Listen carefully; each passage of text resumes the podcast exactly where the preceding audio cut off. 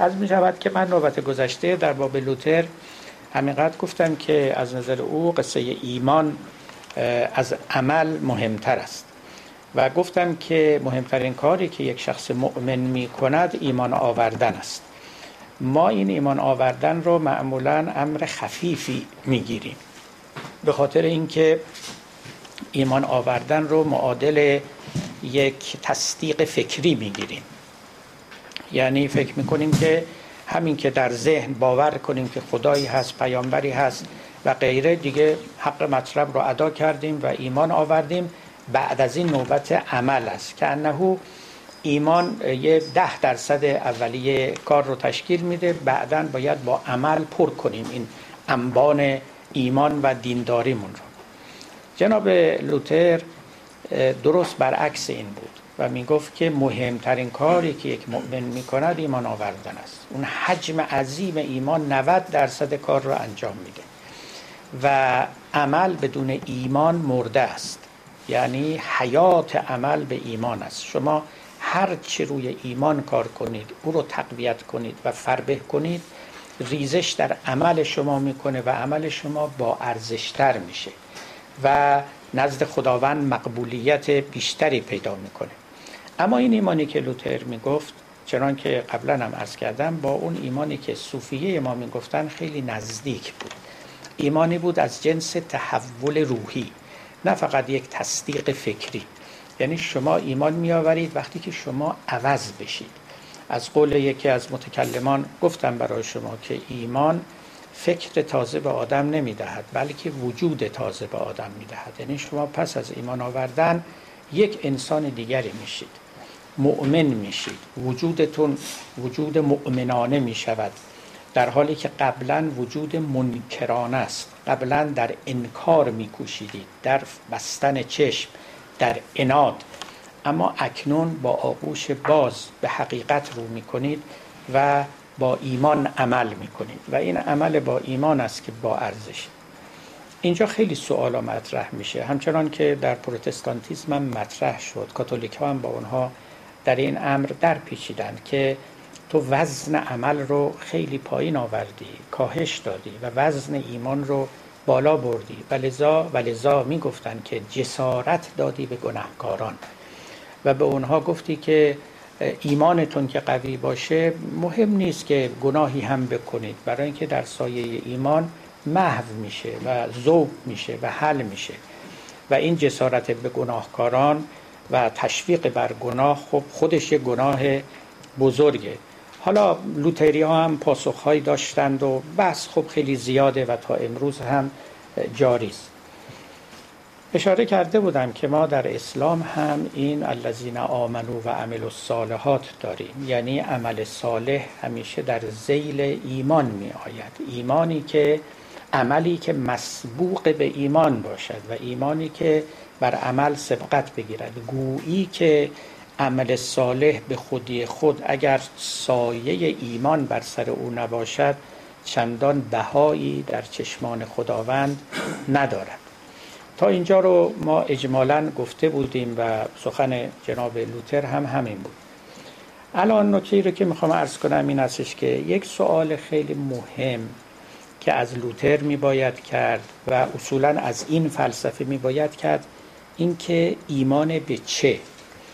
خب بدیهی است لوتر وقتی که میگفت ایمان مسیحی رو میگفت، ایمان به عیسی رو میگفت، عشق به عیسی رو میگفت، ترانسفورمیشنی که در وجود آدمی پیدا میشود در اثر نزدیک شدن به عیسی، سپردن خیشتن به او و عشق ورزیدن به او و رفتن راه او. و او خب خیلی آشکارا ایمان اسلامی و حتی ایمان یهودی رو قبول نداشت.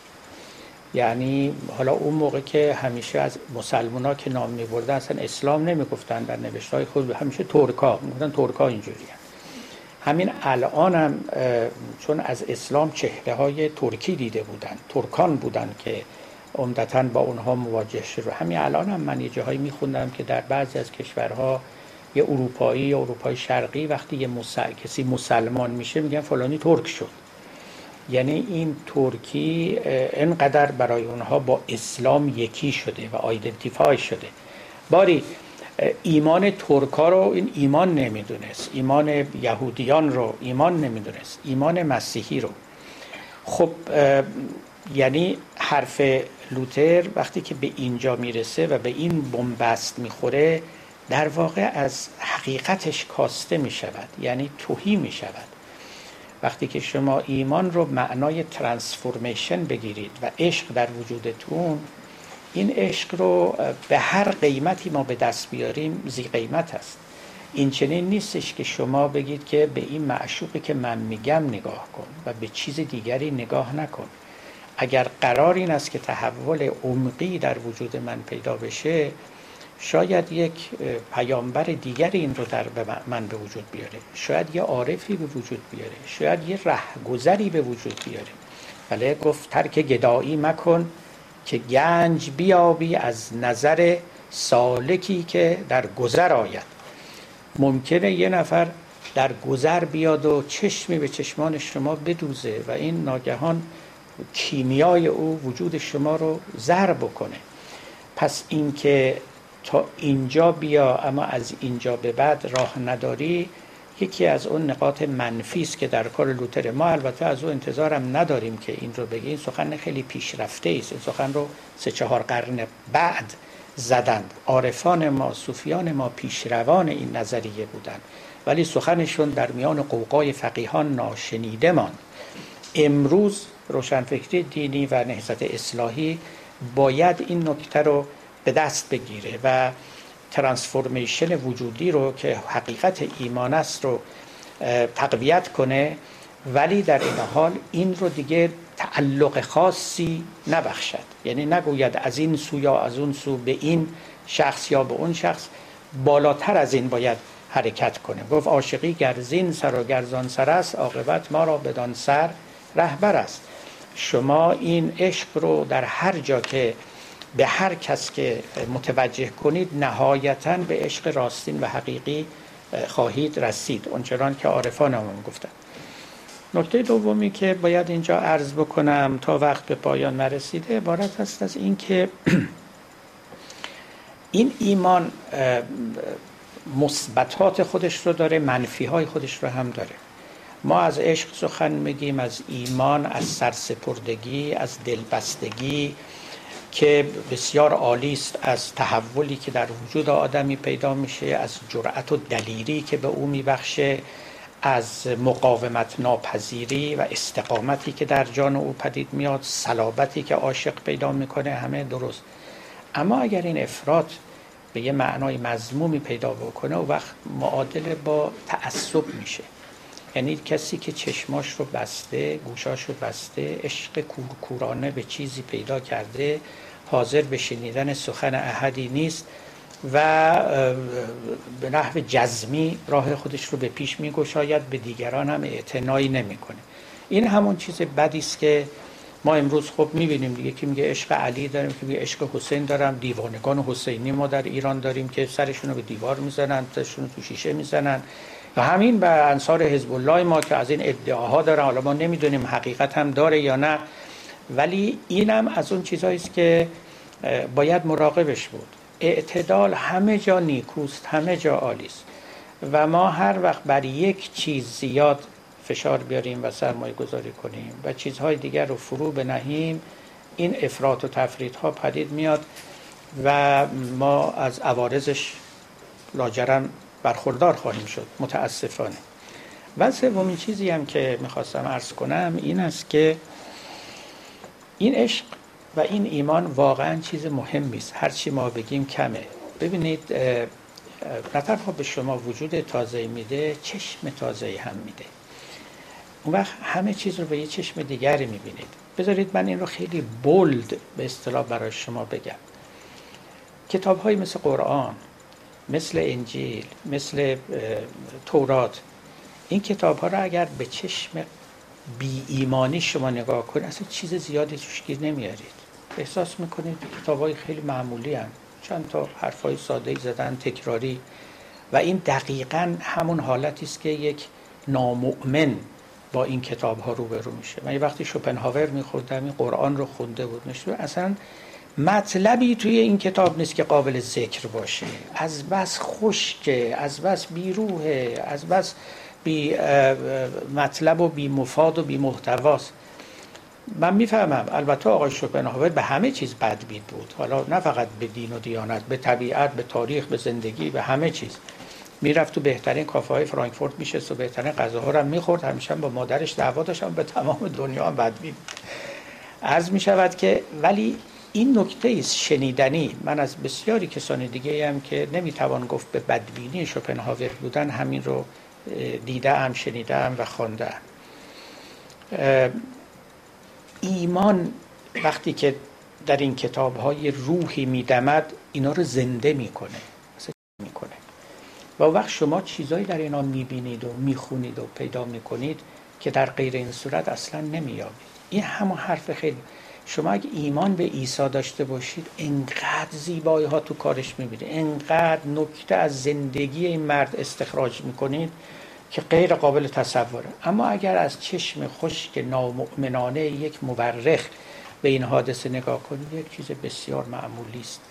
معمولی که در حد خب پاره اتفاقات دیگری هم که در تاریخ افتاده است. ما با ایمانمون در واقع شرکت میکنیم در کاری که پیامبر میکرد. ببینید این حرف مهمی است، یعنی شما این رو بشنوید و نادیده نگیرید. ما در واقع مهمترین چیزی که تقدیم پیامبر میکنیم قلبمونه، تقدیم پیامبر میکنیم عقلمونه. و وقتی که این عقل ایمانی شد، این قلب ایمانی شد، اون وقت در وجود او، در کتاب او، در سخن او چیزایی رو میخوانیم، چیزایی رو میبینیم که قبلا نمیدیدیم. این مستی از ایمان که مولوی نامش رو مستی مینهد و این پر بودن از عشق که نام درست اوست، این حقیقت رو، یعنی یه حقیقت دیگری رو برای شما آشکار میکنه. ما همیشه این قصه لیلا و مجنون رو میگفتیم، میگه همه دوستان به یاد دارن که گفت لیلا را خلیفه کن توی که از تو شد مجنون پریشان و قوی، از دگر خوبان تو افزون نیستی، گفت خاموش چون تو مجنون نیستی. به لیلا گفت تو که چندان زیبا نیستی، گفت آخه چشمای تو چشمای مجنون نیست.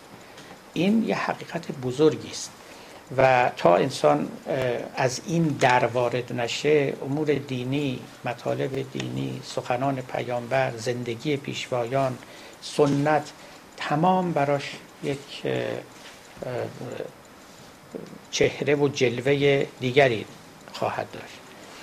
این همون چیزی است که تحت عنوان ایمانگرایی از او یاد می شود. امروز در فلسفه دین ما دو تا فلسفه روبروی هم داریم، یکی عقلگرایی، یکی ایمانگرایی، فیدئیسم. و لوتر آشکارا می گفت من این طرفیم. البته این تفکیکات صورت نگرفته بود اون موقع، امروز این تفکیکات صورت می گیره. ولی وقتی که آقای لوتر با توماس اکواینس که یک فیلسوف درجه اول بود مخالفت میکرد، وقتی تدریس ارسطو رو ممنوع کرد، وقتی کتابای ارسطو رو رسما در آتش انداخت و سوزاند، نوشته های پاره‌ای از متکلمان بزرگ مسیحی رو از بین برد و اونها رو غیر قابل تدریس دانست، در حقیقت این حرف رو میزد که ایمان رو باید مقدم داشت بر عقل. یعنی با عقلتون سراغ دیانت نرید، جواب نمیده. ما بارها اینجا از مولانا سخنانی رو خوندیم که فل جمله همین محتوا رو داشت. الان دارم همونو میگم دیگه به زبان دیگری. عقل بفروش و هنر حیرت بخر، یا اینکه زیرکی بفروش و حیرانی بخر، زیرکی زن است و حیرانی بسر. این حیرانی همون ایمانه، همون عشقه، همون چیزیست که به شما یه چشم دیگری میده و لذا معنای تازه‌ای رو در این اموری که ما دینی مینامیم شما کشف خواهید کرد. طبیعت برای شما جوری دیگری جلوه میکنه، فعل خداوند میشه و حوادث این جهان برای شما خبر از یک باطنی میدهند و نوشته ها و کتاب ها و آیه ها و غیره همه جوری دیگری جلوه میکنه. این رو فیدئیسم میگن امروز، که ایمانگرایی است. در واقع ویتگنشتاین از فیلسوفان همزمان ما ایمانگراست ایشان از کسانی است که میگه ایمان مقدم بر تعقل است و با ایمان میشه اصلا ایمان رو فهمید که چیست. بدون ایمان ایمان رو نمیشه فهمید.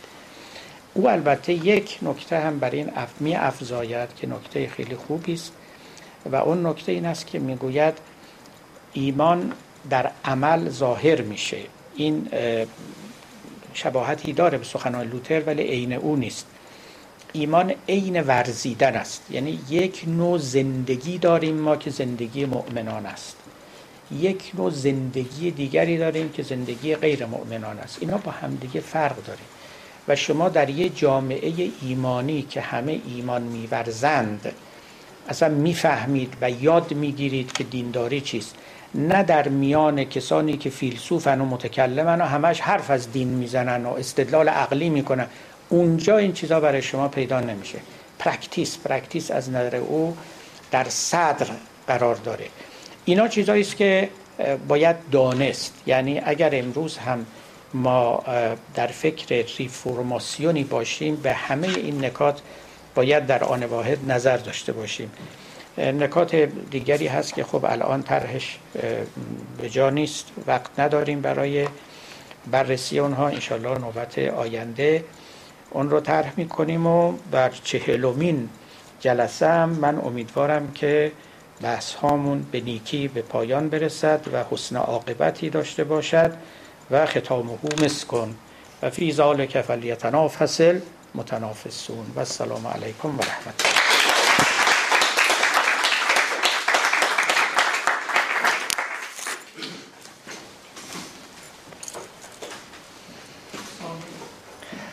بفرمایید. من دو سوال داشتم. اول اینکه شما که ما تنها در واقع رفرنس معتبرمون همون قرآن، بله، اگر قرار پیش از قرآن ما ایمان داشته باشیم و بعد سراغ قرآن بریم، خب این ایمان رو از کجا میشه به دست آورد؟ و بعد تعریفتون ایمان رو در حالا به اسلام میفهمید، یعنی ایمان به خدای یکتا و ایمان به اینکه پیامبر حضرت محمد پیامبر خداست. این سوال می‌کنم. ببخشید سومیشم هست. بگم یا بعداً بگید حالا.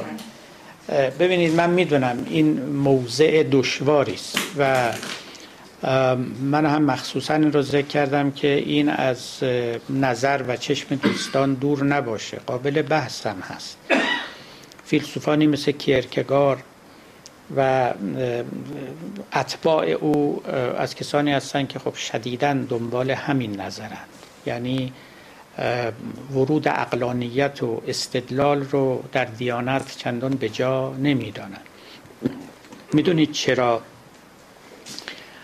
عرض کردم دامنه این بحث خیلی طولانی است. اینا الگوی خودشون رو از دوران پیامبران میگیرند، یعنی میگویند که فیلمسل، حالا در مورد عیسی که کیرکگور کار میکنه، اینایی که به عیسی ایمان آوردن اینا هیچ کدوم بحث عقلی با اون نکردن و عیسی هم برای اونها نکرد، دست کم اونچنان که تاریخ نشون میده، اون مقدار مطالبی که در انجیل هست اینا اینطوری است. و اینا چه دیدن در عیسی یا عیسی چه تأثیری در آنها داشت، با دل آنها با وجود آنها چه کرد؟ ایمان رو اینا از اینجا معناش رو اخذ میکنن. عیسی یک تصرفی در وجود اینها کرد، اینا دیدن او یه شخصیت دیگری است، از مصاحبت با او خودشون هم یه شخص دیگری شدند، از طریق دوستی، محبت ورزیدن به او، عشق ورزیدن به او، پیروی از او و از همه بالاتر رفته رفته تسلیم شدن به او. یعنی ابتدا شاید هم با وسوسه، گاهی با تردید به او نزدیک می شدن، اما رفته رفته بر این تردیدشون فائق آمدن و خود به خود چنان مجذوب او، نه مرعوب او، مجذوب او شدن که اصلا سپر انداختن، تسلیم شدن. و این همون ایمانه. اگر هم بعداً، البته نه خود حواریون و اصحاب مستقیم حضرت عیسی بلکه بعدها متکلمان و متفکران مسیحیت شروع به استدلال کردند و عقلانیتی و از یونان فلسفه اونها رو وام کردند. اینا همه مال بعد از اینا بود، یعنی بعد از این بود که این شعله ایمان افروخته شده بود. ما در مورد پیامبر خودمونم عیناً همین چیز رو داریم واقعاً، یعنی باز یه عده‌ای حول شخصیت ایشون، وجودشون و شخصیتشون شکل گرفت. شما وقتی که مثلا ابوذر رو میبینید، عرض میشود که سلمان رو میبینید یا عمار رو میبینید یا بسیاری از این صحابیان بزرگ پیامبر، یا بلال رو مثلا، با اینکه خب او شخص چندان نامبردار و مهم یک برده بیش نبود، اما چنان با پیامبر اخت شده بود و انس گرفته بود و این پیامبر نفوذی در شخصیت او کرده بود، اون همه شکنجه میدید و باز دست بر نمی داشت. یه چنین چیزی اتفاق افتاد در همون ابتدا. استدلال نبود، عقلانیت نبود، هیچ کدوم اینا نبود، عشق بود، محبت بود، مجذوبیت بود، جاذبه و شخصیتی عظیم شخص پیامبر بود. و البته نه فقط ایشون، کسان دیگری هم بودن که علی قدر مراتبهم این گونه شخصیتی داشتن. وقتی که این شعله ایمان سرد شد، اون وقت تنور فلسفه و کلام داغ شد و این رو خیلی از مورخین هم نوشتن که تئولوژی متعلق به دوران سرد شدن ایمان است.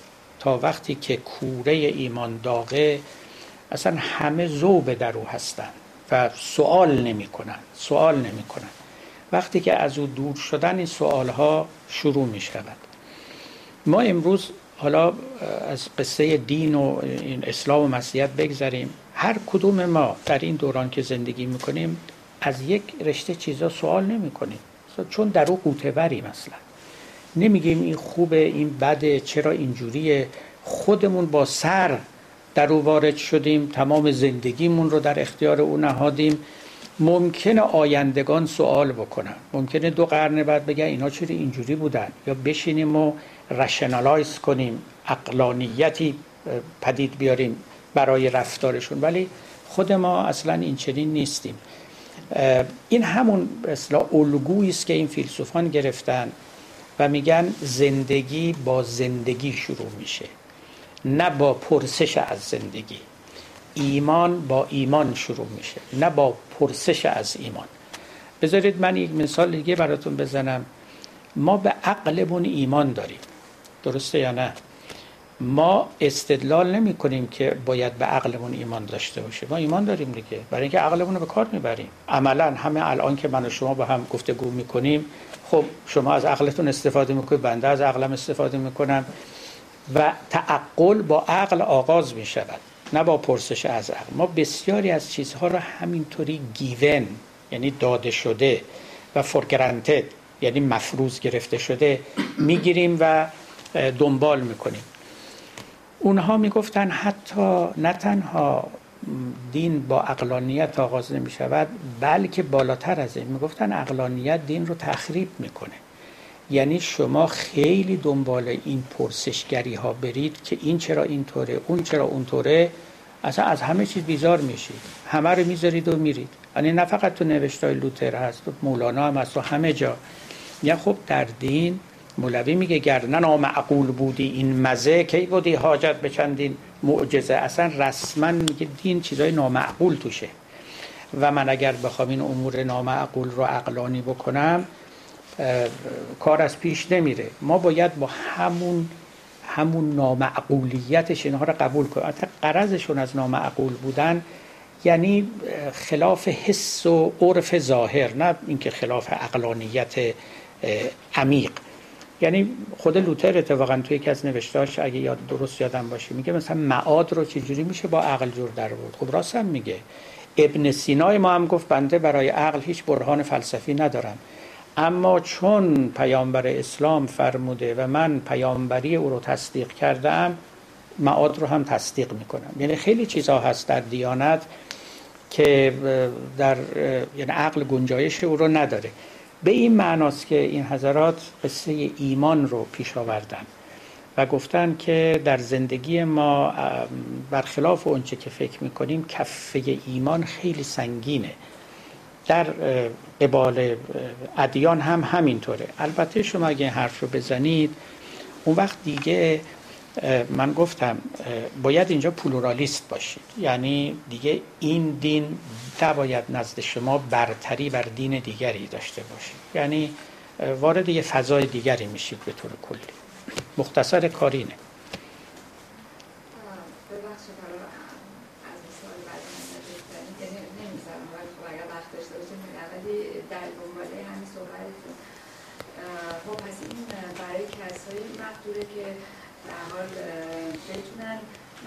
شخصیتی مثل شخصیت پیامبر رو درک کرده باشن و مجذوبش بشن.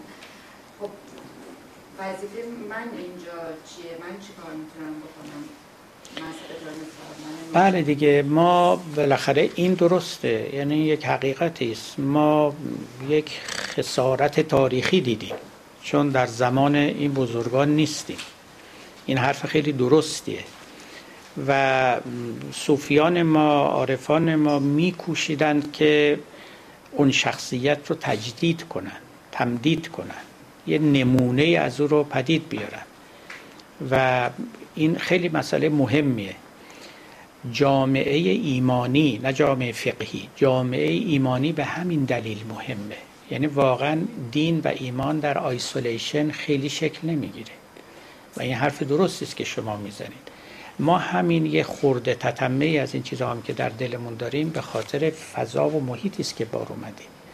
اگر واقعا ایزوله می بودیم آره این اتفاقات نمی افتاد. این که هم در مسیحیت کلیسا مهمه، در اسلام مسجد مهمه، این که مؤمنان کنار هم بنشینن، با هم دعا بخونن، حج برن، فوق العاده است اینا. یعنی اینا واقعا در تزریق روحیه ایمانی خیلی دخیل و سهیمه و آره شما اگر خودتون رو از اینا دور کنید، از اون شخصیت ها دور کنید، این ایمان رفته رفته رقیق میشه، یعنی میره دیگه از بین. اون یه چیزی نیست که وقتی آمد همطور خود به خود بمانه. آبیاری میخواد و نگهداری میخواد، ممکن هم هست فرار کنه بره.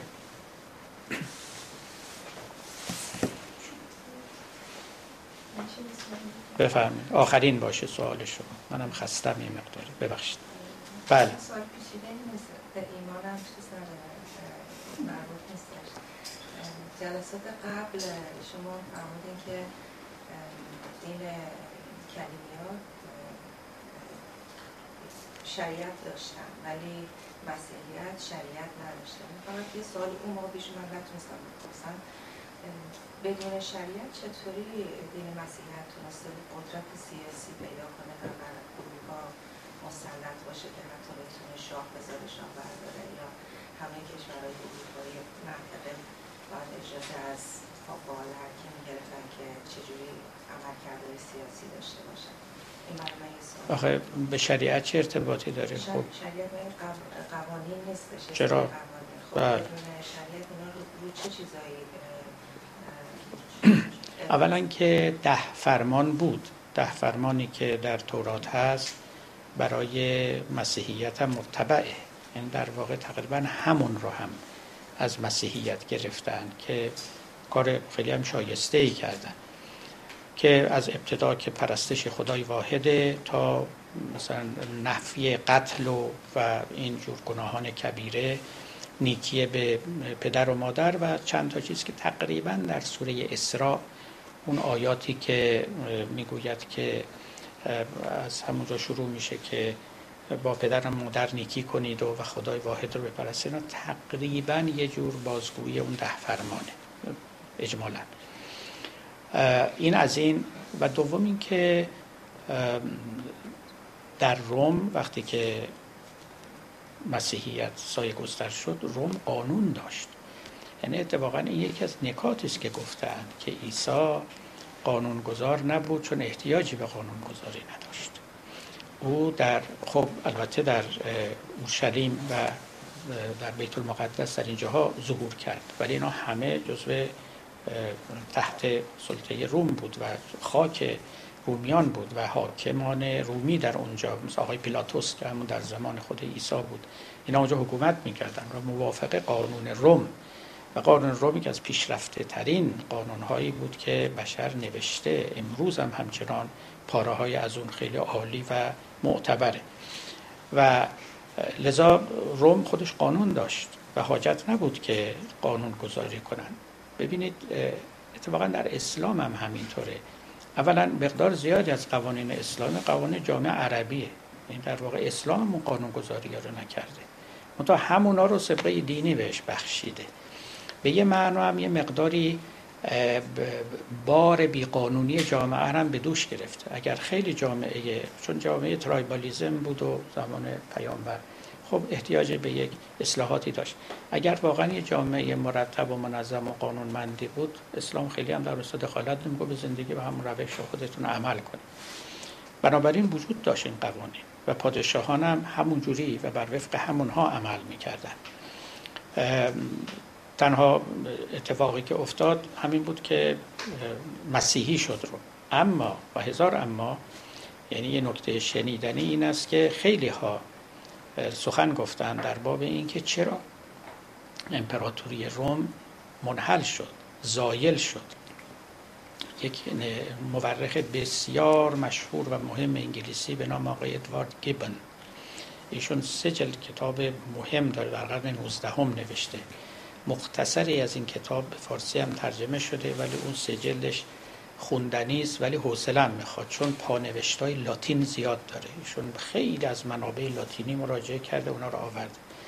خلاصه داوری آقای گیبن که اصلا راجع به ظهور و چی بود، رایز اند دیکلاین آف روم، بله، سقوط، بله، بله، اصل کتاب چیزه، همین ظهور و سقوط. این در باب روم و زوال یا سقوط امپراتوری روم اینه، میگه مسیحیت اونجا رو ساقط کرد. این نه تنها اون خدمتی نکرد، میگه به دلیل نفوذ مسیحیت امپراتوری روم ساقط شد و الا میتوانست با قوانین خودش برجا بماند. پس به یه معنا اونچه که شما میگی تا حدودی حقیقتی با خودش داره، تا جایی که قوانین روم نفس داشت، روم رو با خودش برپا نگه داشت و اونجایی که دیگه بی نفس شد و که به قول آقای گیبان به دلیل نفوذ مسیحیت بود، از نفس افتاد و همه چیز برباد شد. خب بنده همه این مناسبت‌های نیکو رو به دوستان تبریک عرض می‌کنم مجدداً تا هفته آتی و سلام.